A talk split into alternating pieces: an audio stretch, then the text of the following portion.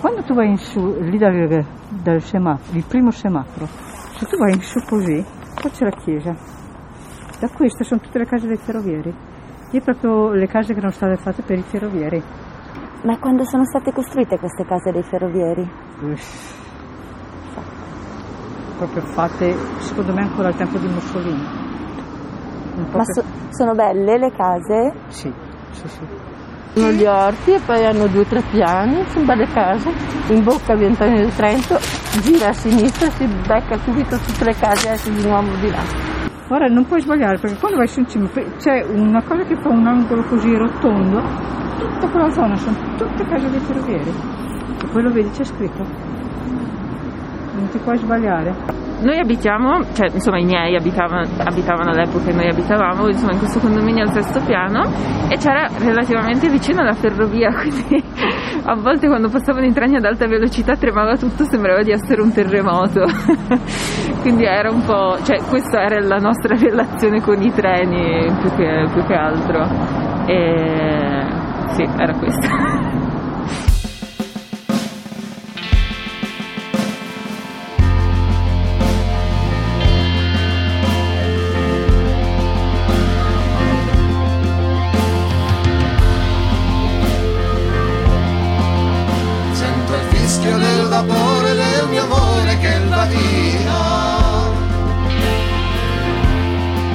costruite ai tempi di Mussolini, o almeno così si dice, tra le altre cose. Sarà per questo che i treni ci arrivavano in orario. Poi la guerra è finita, i treni hanno continuato ad arrivare e a partire, ma chi li faceva viaggiare ci si è fermato in quelle case per stazionarvi a tempo indeterminato e per far nascere un quartiere nel quartiere che, come in riproduzione veloce in avanti, è passato da una scala di grigi a una policromatica, dal bianco e nero a una tavolozza di colori, come vetro di Murano. Il verde degli orti e dei giardini, il blu del fiume che serpeggia in convergenza parallela con la via ferrata, il grigio dei palazzoni alti e nuovi, senza anima. Salire non è sempre progredire. Sottoterra non è sempre morire.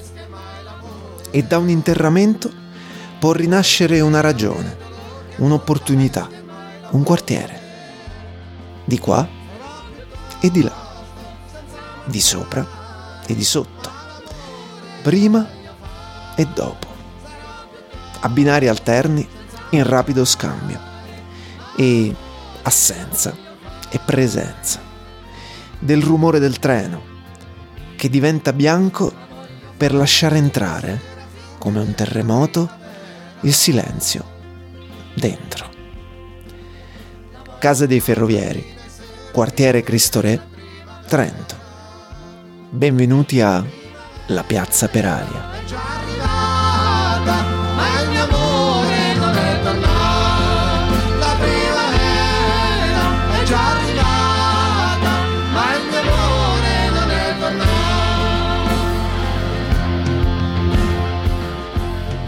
Gente va a piedi o va a cavallo. Non è vero che si va a piedi a cavallo, c'è anche un'altra maniera, caro Leonardo. Come? Col treno. Treno? Bravo, hai visto? Allora, il treno. Il treno è costruito così, Leonardo, due binari, più facile così si muore. Ma lunghi, ma, ma, ma puoi arrivare anche in, in, Africa. Te non ti preoccupare, se ne finisce subito è binario morto.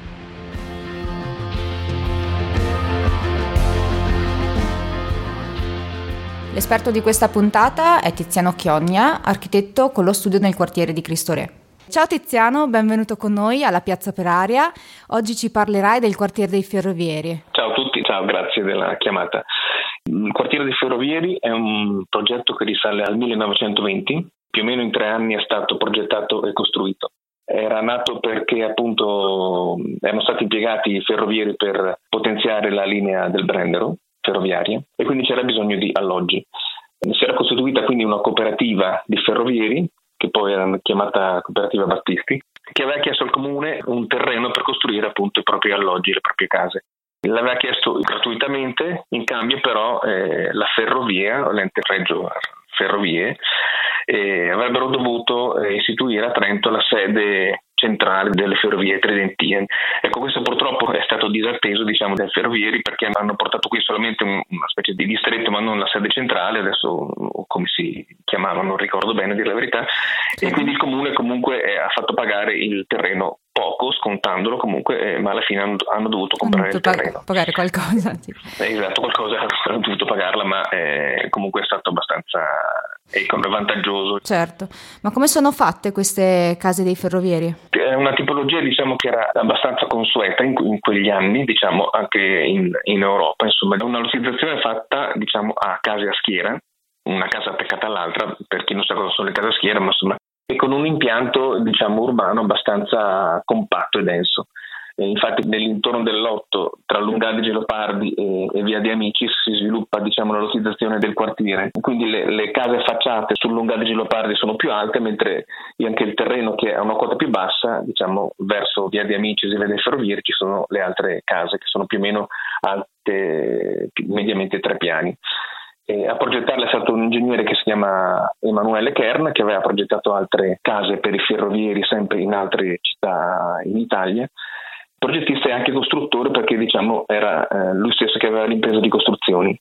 Sono fatte in, man- in maniera anche in alcuni, in alcuni, dettagli della costruzione sono, sono, curiosi perché un mio collega aveva una casa lì quindi diciamo, durante il lavoro di demolizione dei solai si è visto che i solai in cemento armato erano armati con il filo spinato semplice, una cosa che sembra impossibile da, da, da, da, realizzare e che in realtà è rimasta su mm, almeno 80 anni, insomma, quindi un'armatura proprio esigua. Quindi case popolari e, e, di sicuro questo ingegnere Kern ha fatto di tutto per spendere il meno possibile per realizzarle. Molto economiche quindi.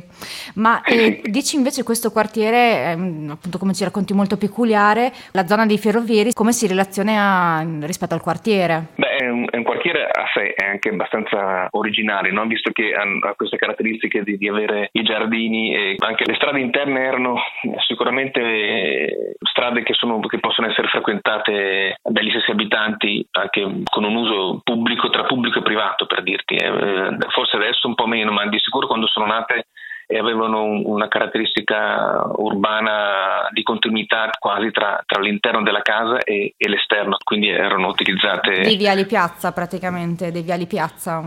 Sì, sì, sì, esatto, idea di piazza, l'idea comunque che la strada fa parte della propria casa e quindi questo facilitava anche sicuramente le interazioni sociali, eh, credo, insomma, perché se si va d'accordo chiaramente, perché se poi nei condomini ci sono delle problematiche, però insomma da quanto so e da quanto ho sentito dire, insomma un tempo eh, c'era anche una certa, non dico armonia, ma collaborazione tra gli abitanti.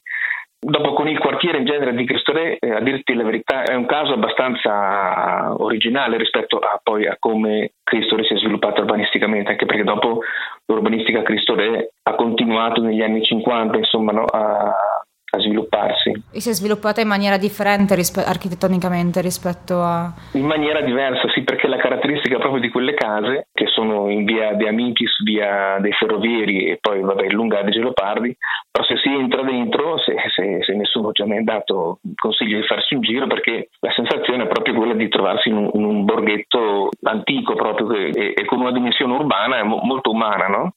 Certo. rispetto a condomini che poi si sono costruiti, insomma, che probabilmente avevano meno attenzione all'aspetto umano no? del vivere, dell'abitare. Certo. Che, che, magari sia stato anche un caso, eh, perché non so se il Kern ingegnere avesse questa, questa intenzione. Esatto, Però... il fatto sta che, che la, la tipologia, il fatto che tutti avessero un giardinetto dove coltivare l'orto, insomma, che ci fosse questo spazio diciamo aperto che era un, un misto tra un ambiente aperto urbano e un, e un, interno della casa, insomma, questo faceva sì che credo che funzionasse molto bene insomma, come ambiente urbano, insomma, come ambiente dove vivere nella città. Insomma. E il quartiere dei ferrovieri lo esploravate? Era un po' lontano per noi perché noi eravamo vicino al parco però qualche volta magari, perché poi ho fatto le medie qua alle Manzoni, quindi a ritornare di là magari sai, facevi una strada alternativa e così ogni tanto ci passavi e erano case affascinanti eh, perché sembravano così impenetrabili con delle storie loro, insomma così un po' e poi vedevi tutti i giardinetti, le case un po' tutte, non so, una sopra l'altra, una vicino all'altra. È bellissimo sto quartiere. Splendido.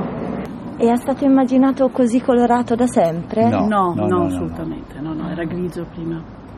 Quasi il colore delle, La- delle la- chiese. le- è stata la ristrutturazione che hanno fatto adesso, il colore di nota. Sì, ognuno ha dato un tocco diverso comunque, eh. Cioè Comunque- da, dalla porta, gli scalini, qualche, insomma, Eh, hanno contribuito a renderla un- una casa personale, prima era anonima, erano tutte uguali.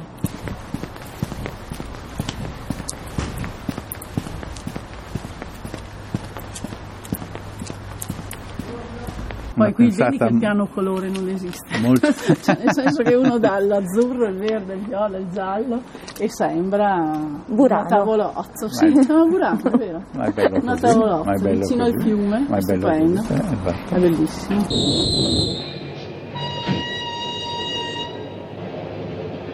Buon viaggio, signore! Ah, io che succede? Fermi tutti, quello è mio, eh!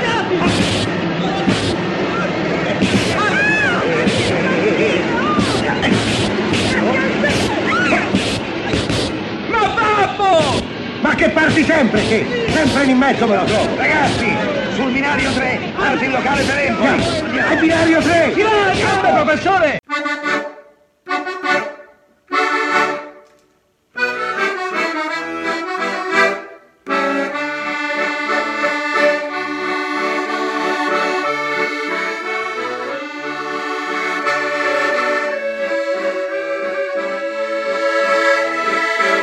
Katzenau. Sembra il nome di un campo di concentramento. Katzenau è, in effetti, una località alla periferia di Linz, in Austria, dove ebbe sede, durante la Prima Guerra Mondiale, un campo di internamento destinato principalmente a rinchiudere persone politicamente inaffidabili, ossia cittadini austro-ungarici, sospettati di sentimenti ostili alla monarchia e in particolare sospettati di irredentismo filo-italiano. Il campo giunse ad ospitare fino a 3.500 persone, tra cui vecchi e bambini, in condizioni talvolta assai precarie. A partire dal maggio 1915 vi furono rinchiusi, tra gli altri, oltre 1700 trentini, circa 40 residenti a Bolzano e il fratello di James Joyce, Stanislaus, arrestato a Trieste con l'accusa di irredentismo. Fa un certo effetto, quindi, sentire usare questo termine anche per un quartiere di Trento, peraltro uno dei più caratteristici. In un articolo a cura di Tiberio Chiari, apparso qualche anno fa sul giornale Il Dolomiti, la signora Angela, abitante storica del quartiere, ricorda Una volta il soprannome del quartiere era Katzenau. Le condizioni di vita nel campo erano infatti precarie, le abitazioni sovrappopolate, ma quel luogo di stenti era pervaso comunque da una grande, confusa vitalità, da una sorta di partecipazione trasversale alle difficoltà comuni, vista la presenza anche di anziani, donne e bambini. E questo era il clima che si è respirato per decenni nel quartiere, prima che l'esplosione urbana della città ne spazzasse via l'anima. Angela infatti ricorda come qui una volta le case erano popolate da 12-15 persone. La vita sociale, fino a qualche decennio fa, si faceva nelle strade. Nei mesi più caldi, dalle 8 di mattina fino alle 10 di sera, donne, bambini, anziani, tutti stavano sulla strada. Sulla strada si giocava, si curavano a vicenda i bambini, si lavorava, si stendeva e non mancava mai l'occasione, nelle serate estive, di festeggiare un santo o un compleanno per poter bere e cantare assieme.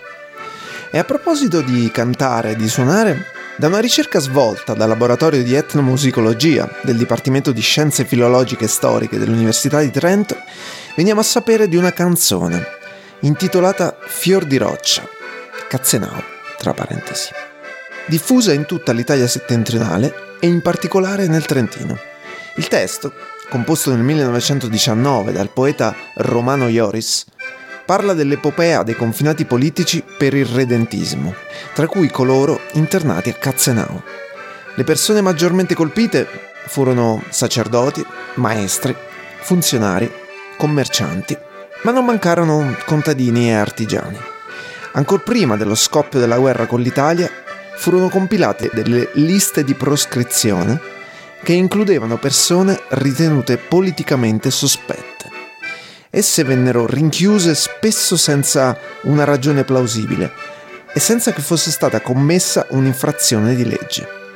Altri furono internati a seguito di regolare processo con l'accusa di spionaggio, di frasi antipatriottiche o per aver favorito la diserzione di uomini che si erano sottratti ai loro obblighi militari.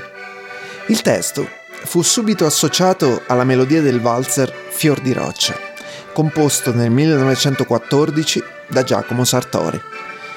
Pezzi tradizionali, come quelli che ci propone Laura Gasperi, fisarmonicista della piccola orchestra popolare La Vecchia Mitraglia, nella sua interpretazione della Valsugana e della Mila.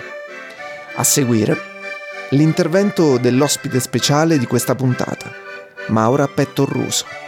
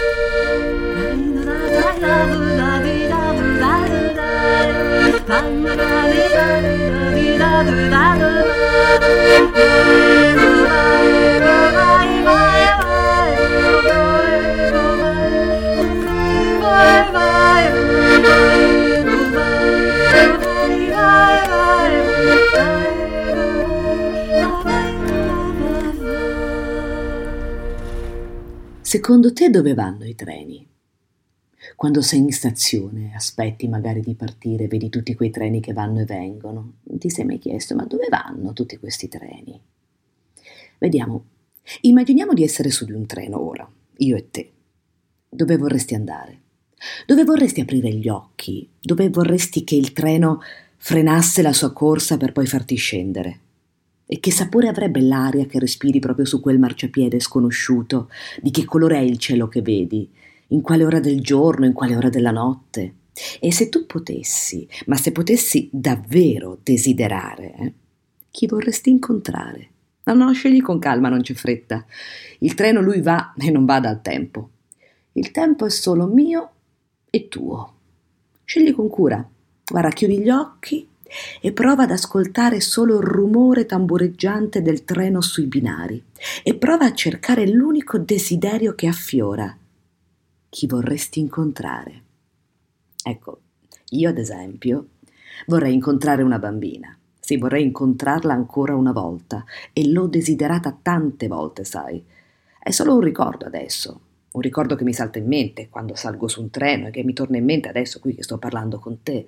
Ecco, Ho un ricordo di una bambina, avrà tre o quattro anni, tiene stretta la mano della sua mamma. È dicembre, quasi Natale, e fa freddo nella stazione di Torino. Il treno che è davanti a lei è così lungo da non vederne la fine, una lunga successione di vagoni che inghiottono persone e valigie. È il treno delle lunghe percorrenze, eh? Torino-Lecce. È il treno che ogni Natale si riempie di uomini e donne che tornano al sud per le feste, che tornano a casa, in quella terra che sarà per sempre casa, anche se casa ormai è altrove. È pieno il treno. La bambina non crede che possano entrare tutte quelle persone, tutti quei pacchi, tutta quella vita che sgomita e sbraccia. Come ogni anno anche la nonna della bambina è sul treno per tornare a casa.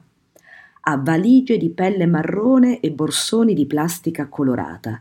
Dentro ci sono i regali per i parenti rimasti laggiù, bambole, macchinine per i nipoti, eh, foulard, cappelli, camicette per i più grandi e al ritorno quelle stesse valigie riportano pezzi di un'altra terra, l'olio buono, la passata fatta in casa, i biscotti neri al cioccolato e vino cotto.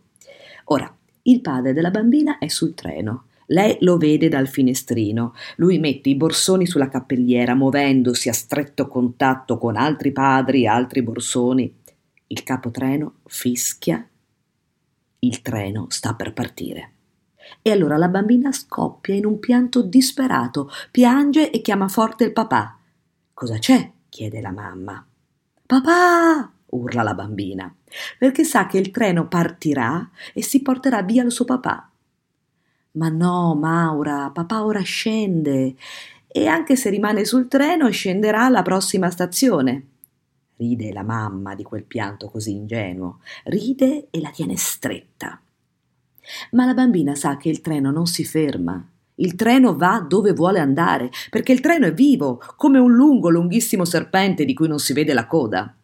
Ora sono passati 40 anni da quel ricordo e la bambina oggi ha preso migliaia di treni su e giù per l'Italia, per vacanza, per lavoro, per scappare da un amore o per cercare silenzio per venire qui, ad esempio, in questa nuova casa che, ironia della sorte, si trova proprio nel quartiere di Cristo Re, o meglio proprio nel quartiere dei ferrovieri.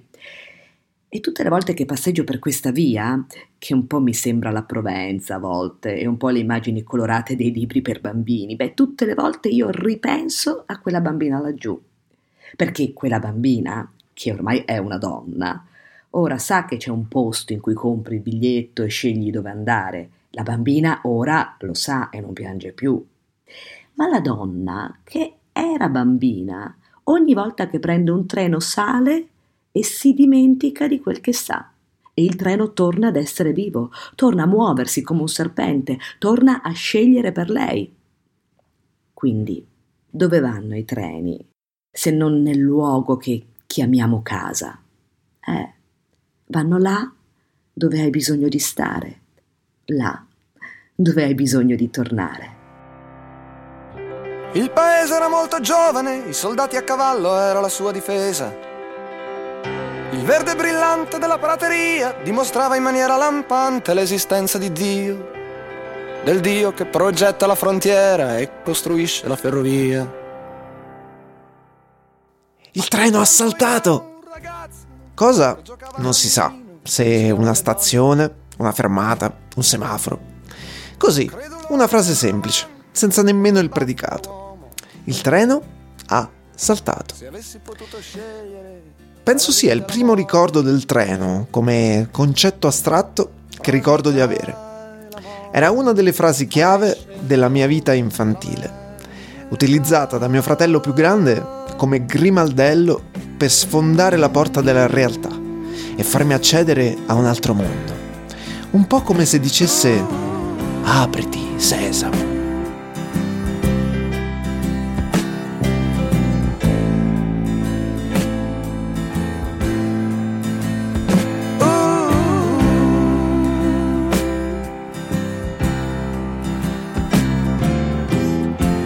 tra bufalo e locomotiva. La differenza salta agli occhi. La locomotiva la strada segnata, il bufalo può scartare di lato e cadere. Tra l'altro, col diffondersi dei treni iperveloci, supersonici, è diventato sempre più problematico saltare una fermata. È diventata un'esperienza quasi esistenziale, un out-out. Chi non si ferma è perduto. Ed è capitato così che un giorno, di non so più quanti anni fa, in cui ero in partenza dalla stazione di Pescara per tornare a Milano, dove lavoravo, mio padre, che mi aveva accompagnato, mi aiuta a portare i bagagli sul treno, salvo poi dimenticarsi di esserci sopra a un treno. Il treno quindi riparte e mio padre, con la totale assenza d'ansia che gli è propria, mi guarda come se fossimo sulla morte nera, prossima ad esplodere. Biglietti, prego. Eh, scusi, ma ero salito per aiutare mio figlio a portare sui bagagli e non ho fatto in tempo a scendere. Quanti anni ha suo figlio, scusi? Um, 26. Di questi tempi la faccia del controllore avrebbe fatto un gran successo come meme. Per la cronaca, la prima fermata utile per scendere era Ancona. Un'ora e mezza di viaggio buono. E, sempre per dovere di cronaca, mio padre asserisce che il treno non avesse rispettato il tempo di sosta in stazione eh, di 10 minuti, ma, dato che era in ritardo, ha dimezzato il tempo di sosta, ripartendo quindi in anticipo. Tra parentesi, questa storia funziona sempre alla grande e mio padre, ancora oggi, si sta girando l'Italia. Qui bisogna farsene un'idea per viaggio gratis. È una parola. E che sono mandraghe per davvero? Biglietti? Eccolo. Ammazza quanto è grosso. Biglietti, C'è una signore. fascia. Pare Sandoka. Damose, damose, damose. Sì, ma senza dare nell'occhio. Sempre avanti, poi alla prima stazione scendiamo e risalimo sul treno dalla carrozza de Cuba. Un lavoraccio. È una mandragata.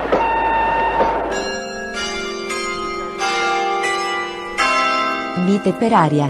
Pseudografie di possibili individui immemorabili. Quarta puntata. Felice Carbone.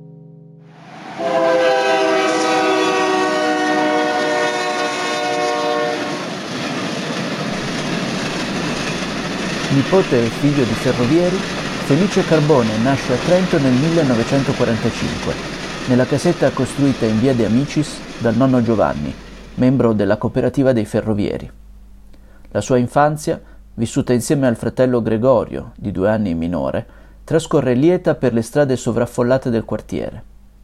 I suoi ricordi di quegli anni sono di grandi corse per le strade sterrate sotto casa, di una vicina con le trecce scure con cui spesso faceva la lotta, e di un giorno d'estate del 53 in cui tutte le mamme avevano fatto rincasare in tutta fretta i propri figli per via di una nube di cloro che faceva finire le persone all'ospedale e bruciava la frutta e la verdura negli orti. La volete fare una scommessa con Beppe il ferroviere?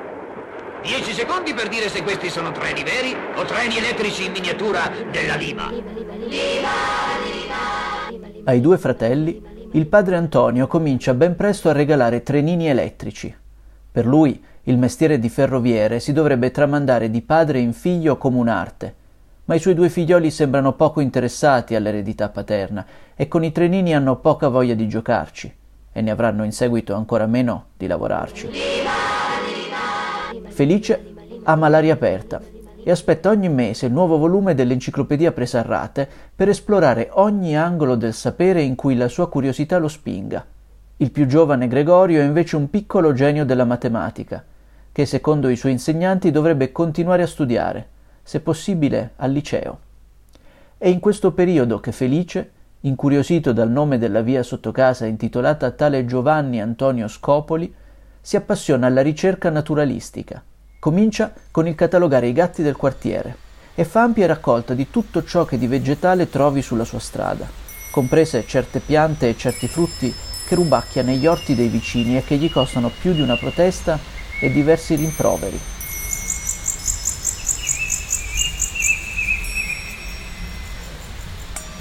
Se dunque il figlio maggiore ama l'aria aperta e passa lunghi pomeriggi a raccogliere erbacce lungo l'Adige, e il minore, in quegli stessi pomeriggi, si chiude in cameretta a risolvere operazioni matematiche, alla famiglia non resta che prendere un'inevitabile decisione. Per gli studi di Gregorio bisognerà fare qualche sacrificio, mandando subito Felice a lavorare. Il giovinetto comincia prima come aiutante presso un calzolaio del quartiere, poi come facchino alla stazione e nel 63, a 18 anni, viene preso come apprendista dalla SLOI, Società Lavorazioni Organiche e Inorganiche. La grande fabbrica, non troppo lontana da casa, dove si lavora il PT, il piombo tetraetile, di cui Felice sa solo che serve per la benzina delle macchine. Non è il lavoro all'aria aperta che avrebbe voluto, ma gli garantisce lo stipendio ogni mese e la possibilità di sposarsi con la fidanzata Giacomina, che non ha più le trecce e con cui continua a fare la lotta, ma a cui vuole bene.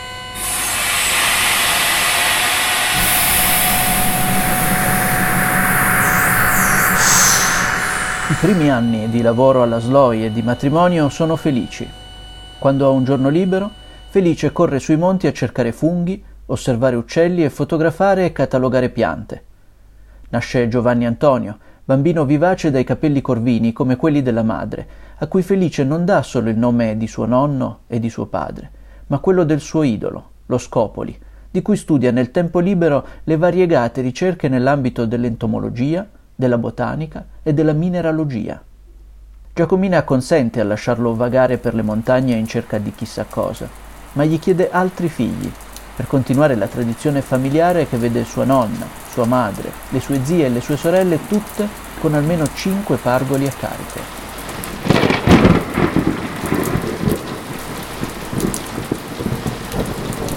A Felice Carbone la pioggia piace agli operai della SLOI decisamente no.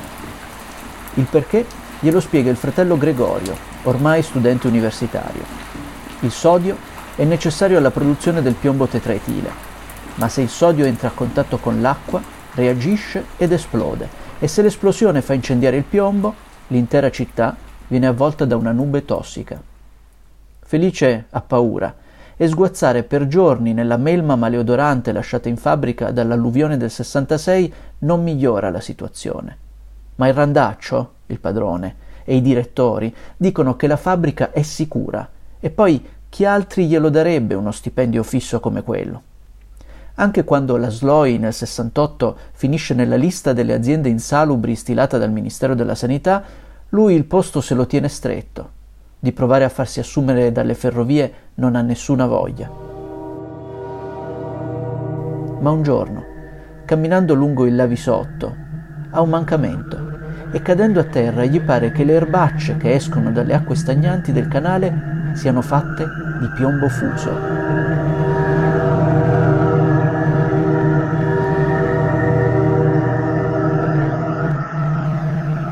La vita di Felice non è più la stessa altri figli non ne arrivano. Con Giacomina le lotte si incattiviscono e dal gioco che erano diventano vere e proprie liti, in cui lui finisce per urlare e rovesciare piatti e lei per piangere rincantucciata sul divano di finta pelle. Il lavoro gli pesa sempre di più e l'aria dolciastra della sloi comincia a dargli la nausea. A volte gli capita di vomitare, si sente spossato, fatica a mantenere l'equilibrio. Un giorno tornando a casa dal lavoro, incontra dei ragazzi che gli danno dell'ubriacone. La sua unica consolazione sono le passeggiate in montagna e la sua nuova passione, cercare i posti segreti dove cresce la scopolia e la bella donna. Quando comincia a mangiarne le bacche, ricche di atropina e di scopolamina, gli pare che diano sollievo alle sue pene. D'altra parte è stato lo Scopoli in persona, in un sogno ad occhi aperti, a invitarlo ad assaggiarle.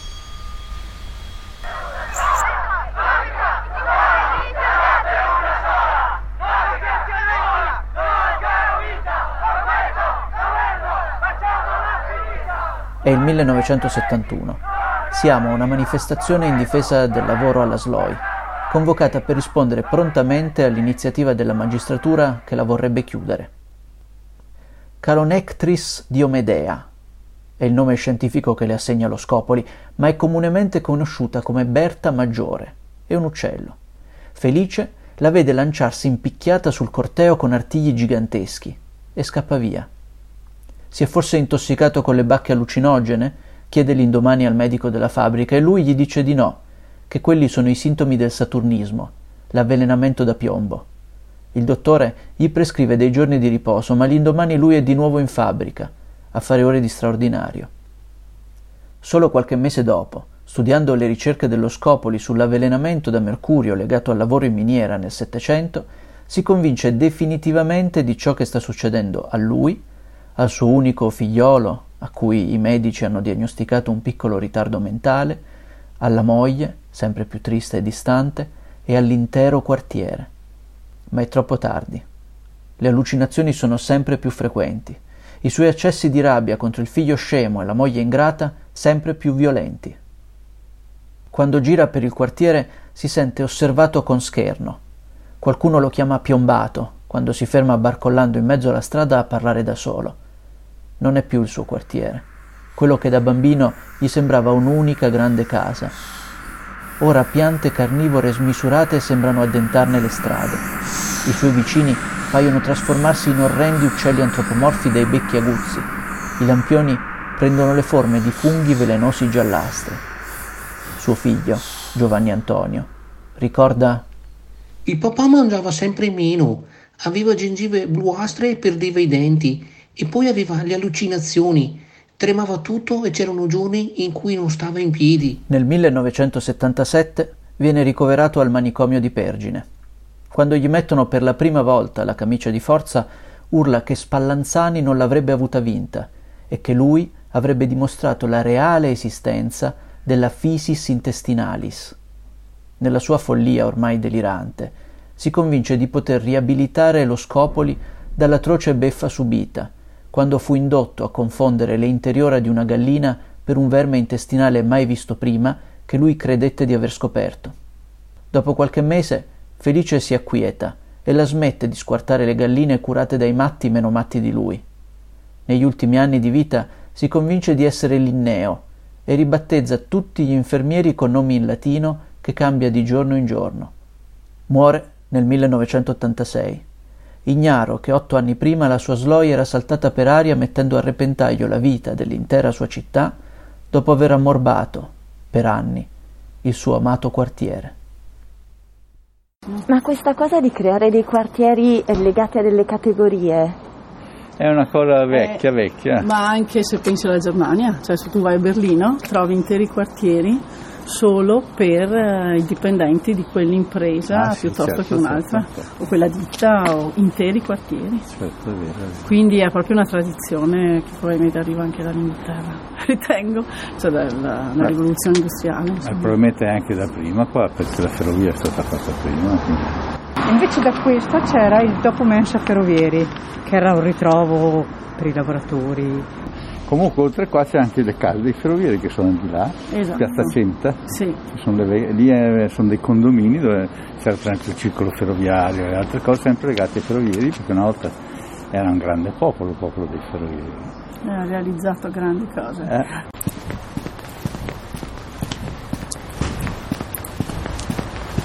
Cioè la ferrovia ti dava la possibilità di fruire della casa e poi chiaramente anche il lavoro. Certo. Quello che è stato fatto a Bolzano e con l'italianizzazione certo. e via dicendo.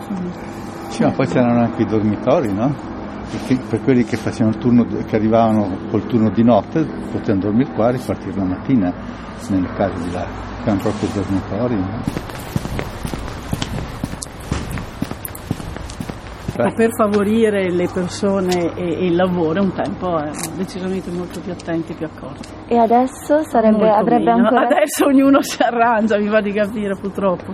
Non c'è un, un, un rispetto per la persona a tal punto da garantire sia il lavoro che la casa. Oh, è, ecco, cioè, è il contrasto. esatto, è netto contrasto, contrasto con, con, il liberismo sì, assoluto. Sì e, di- e, devastante che sta imperando in questo momento, quindi mm. è una roba fuori di testa. Cioè, non, mm, adesso pensi, se pensi alla realizzazione di queste case col verde, quando mai adesso eh, ci fanno questi casoni, il verde dov'è? Cioè, non esiste.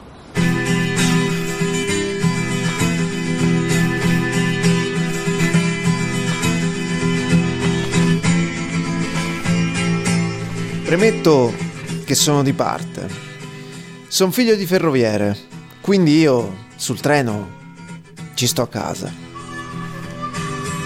La rete ferroviaria disegna un'Italia diversa da quella autostradale, da casello a casello. Quella del treno è fatta di nodi, di fili allungati verso punti abbastanza lontani. Pare un albero, con tanti rami. Per organizzare il viaggio lungo la penisola dovevo far coincidere arrivi e partenze nei nodi. Il biglietto valeva tre giorni. Era ammessa la sosta e io ne approfittavo. Nei nodi si trovano le coincidenze. In Francia si dice correspondance. Da noi si intuiva che c'entrava la fortuna, per cui si preferiva coincidenza. Da dove viene tutto questo treno? Da una coppia, una bella coppia. Una bella coppia di forze uguali che applicate su rette parallele a un cerchio provocano la rotazione intorno all'asse. Fisica. In meccanica si chiama biella l'organo rigido che trasmette la coppia e manovella l'albero a gomito che, tramite la biella, trasforma il moto orizzontale rettilineo in moto circolare. Si chiama anche stantuffo o pistone quella cosa cilindrica che scorre proprio nel cilindro e trasmette la spinta del vapore al sistema biella-manovella. La ferrovia è un sistema fondato su biella e manovella. Una volta le comunità lottavano per avere una ferrovia nella loro valle. Oggi lottano perché non la vogliono. Non hanno torto, anche se non hanno ragione. Non hanno tutta la ragione perché chi ha subito un torto ha perso ogni fiducia nell'altrui ragione. Non è nostalgia la mia, ma una domanda. Ma perché i capitali sono così fifoni da non vedere oltre il naso della borsa e non riuscire ad immaginare di costruire qualcosa, non dico di così maestoso, ma solido, che produca lavoro. Ogni tanto di treni a vapore ne vanno ancora e io, ogni volta che posso, ci vado. Di solito li fanno in queste linee mezze chiuse, mezze dismesse, che pare unissero punti sbagliati. Ma un dubbio mi resta. Sbagliati ieri, ma oggi? Ma domani? Ogni tanto fanno un treno a biella e manovella, stantuffi, pressione di vapore e pare il giro d'Italia. La gente esce di casa, parcheggia la macchina in mezzo alla strada e col telefono in mano fa il film, le foto, la televisione, che è il modo degli italiani di adesso di, di far vedere che sono stupiti o contenti. Prendono in mano il telefono e inquadrano ridendo. Il treno a vapore è qualcosa di solido in un mondo liquido, qualcosa che non scivola, non vola, non vuole la prenotazione. Io lo aspetto come aspetto una tappa del ciclismo in montagna e quando arriva io guardo la parte bassa, le ruote, le bielle che pedala come ciclisti in fuga Ascolto pistoni, la pompa, sfiati, colpi di pressione. Penso a chi sa dosare l'acqua, a chi sa spalar carbone, a chi sa prendere la febbre a una bronzina quanto stringere un bullone. Insomma, a chi conosce l'arte della manutenzione. Io penso a 1435 mm tra una rotaia e l'altra. Lo scartamento del binario, un metro e mezzo per passare ovunque, sul fianco, sul retro delle case. Io, su quel metro e mezzo scarso, sono diventato adulto nella mia nazione, viaggiando, dormendo, parlando con gli sconosciuti, innamorandomi dei dettagli, accudendo ogni tanto la macchina o spalando anche carbone sul treno in corsa tra i ferrovieri per il gusto di farlo, per il bisogno di sentire la solida biellezza, di farla durare. A me piace chi conosce il suo mestiere e lavora per far durare le cose di tutti un poco di più. L'arte nobile della manutenzione, di non buttare via quello che ancora può funzionare, che si può aggiustare. Anche questo, per me, significa una repubblica fondata sul lavoro e sul restauro. Tratto da Treno di Marco Paolini, dalla trasmissione televisiva Quello che non ho del 16 maggio 2012, andata in onda dalle officine Grandi Riparazioni di Torino.